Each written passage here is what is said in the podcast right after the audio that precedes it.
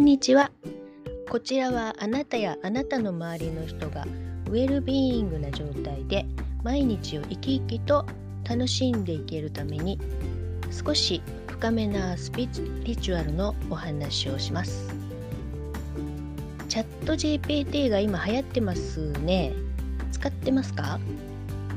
どんどん世の中はすごいことになってますね。私もその エーアイ のように素直でピュアなあなたのためにあなたの知りたいことをどんどんお知らせしていきたいなと思っています。ちょっと私は話すスピードが遅いので いってんご 倍速くらいで聞いていただくといいかもしれません。えー、なぜこんなにゆっくりしか話さないのかと言いますと発音が悪いんですよね。ずっと人と話すことが少ない生活が長かったので舌、ベロですね。あのベロが下垂舌といってご存知でしょうか。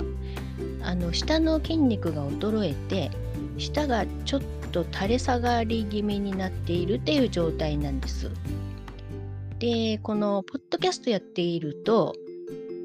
下垂舌が良くなるんじゃないかと期待しているんですけど、あ、あのリハビリのためにこのポッドキャスト始めたわけではないですよ。あの早く喋ることもできますけど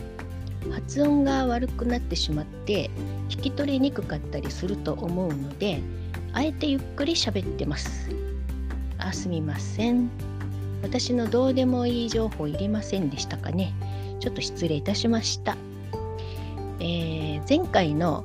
ソース本当のあなたですが今回はなぜあなたはどういう意図を持って生まれてきたのかをテーマにお話しさせていただきます。そういうこと考えたことありますか？今生きているあなたは潜在意識という自分で意識できる自分と魂という無意識の自分のふたつの意識で生きてますよね。死んだらどうなるんでしょう。肉体がなくなるので潜在意識はなくなります。ということは魂、ソースだけになります。前回お話ししましたがそのソースとはどういう存在だったでしょうか。ピュアでポジティブ、とても波動の高い無条件の愛の存在です。肉体がない状態では潜在意識を持たないので物事を良し悪しで判断したりすることもないですからネガティブが一切ないです。だから生まれる前はそういう愛だけの同じ存在だけの場所にいて比較するものがないから自分自身がどういうものなのかわからないですよね。人に揉まれることもないから成長もないわけです。それでわざわざいろんなトラブルや苦しみ、そこから成長を拡大するため、そして喜び、感謝などを体験するために自分で親を選んで生まれてくるんです。えー、赤ちゃんの時はまだ何も理解できないのでソースに近い状態ですね。潜在意識がまだ優位ではないので無意識の領域が優位になっているわけですね。しかし生まれてくると周りの大人たちの心配や不安に触れて赤ちゃんはびっくりします。びっくりしてそれに耐えられなくてだから寝ます。赤ちゃんってすっごい寝ますよね。寝ると潜在意識がなくなりますからほっとするわけです。えー、で赤ちゃんはよく寝るんですけどあだんだんと地球に慣れてくるとそんなに寝なくても耐えられるようになります。赤ちゃんや小さな子供、動物はピュアで可愛いですよね。ソースに近い状態なのでそういう存在に触れると私たちはその高い愛の周波数に、あ、周波数に触れているわけですから気分が良くなるわけです。ペットに触れたりすると、こちらまで優しい気持ちになって癒されますよね。納得されましたか？だから私たちも眠っている間は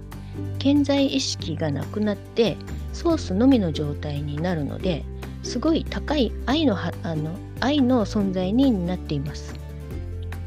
なので、えー、あなたも私もソースに毎日戻っています。だからお昼寝とかぐっすり寝た後ってすっごい気持ちよくないですか？疲れが取れただけじゃなくって、あの波動がすごい高まってるんですね、その時は。で、えー、死んだらソースに戻るので、また愛の存在しかないハッピープレイスに行きます。なので、えー、ついでに言いますと、亡くなったあなたの大事な人やペットなどは今、愛の存在で苦しみも何もない場所にいるわけです。だから亡くなった方は今ハッピープレイスにいて、何の苦しみも な, なくてあの楽しい場所にいますので、心配しなくていいですし、あなたも私も死を恐れることは全くないんです。ここまで大丈夫でしょうか？ですから、もしあなたが今何かいろんな悩みとかあっても、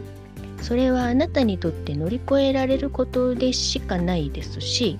乗り越える方法さえ知れば、いろんなこともどんどん平気になってきます。これはあなたの大事な人とかも同じです。みんなクリエイターなんですから、それぞれの視点で苦しみも喜びも楽しむために存在しているので、お互い関係干渉せずともいいんです。周りに大変そうな方がいて、自分の子供もそうですが、その方たちを助けたいと当然思うわけですが、その人の自由にさせてあげてください。干渉すればするほど、その人は生まれてきた目的を忘れてしまいますし、どんどん弱い人間になります。本当に大事な人を助けたいと思うなら、あなた自身がまず幸せになる方法を知って、それを実践して見せること、そしてその姿を見てもらうことで、その人にインスピレーションを与えて、助けてあげることができます。悩んでいる人に共感してあげることは大事ですが、その後はその人自身も自分の中のその人だけの素晴らしい愛のソース、コンシェルジュがあるわけですから、あとはその存在に任せないといけません。なぜなら、あなたも他人にあれこれ心配されたりすると、自分には力がないんじゃないかと、逆に自信がなくなりませんか？そしてどうかしたら、うるさく感じて、その人のことが嫌いになったりもします。周りの人が本当に困った時に助けてあげられるのは、あなたが高い波動でいないと助けてはあげられません。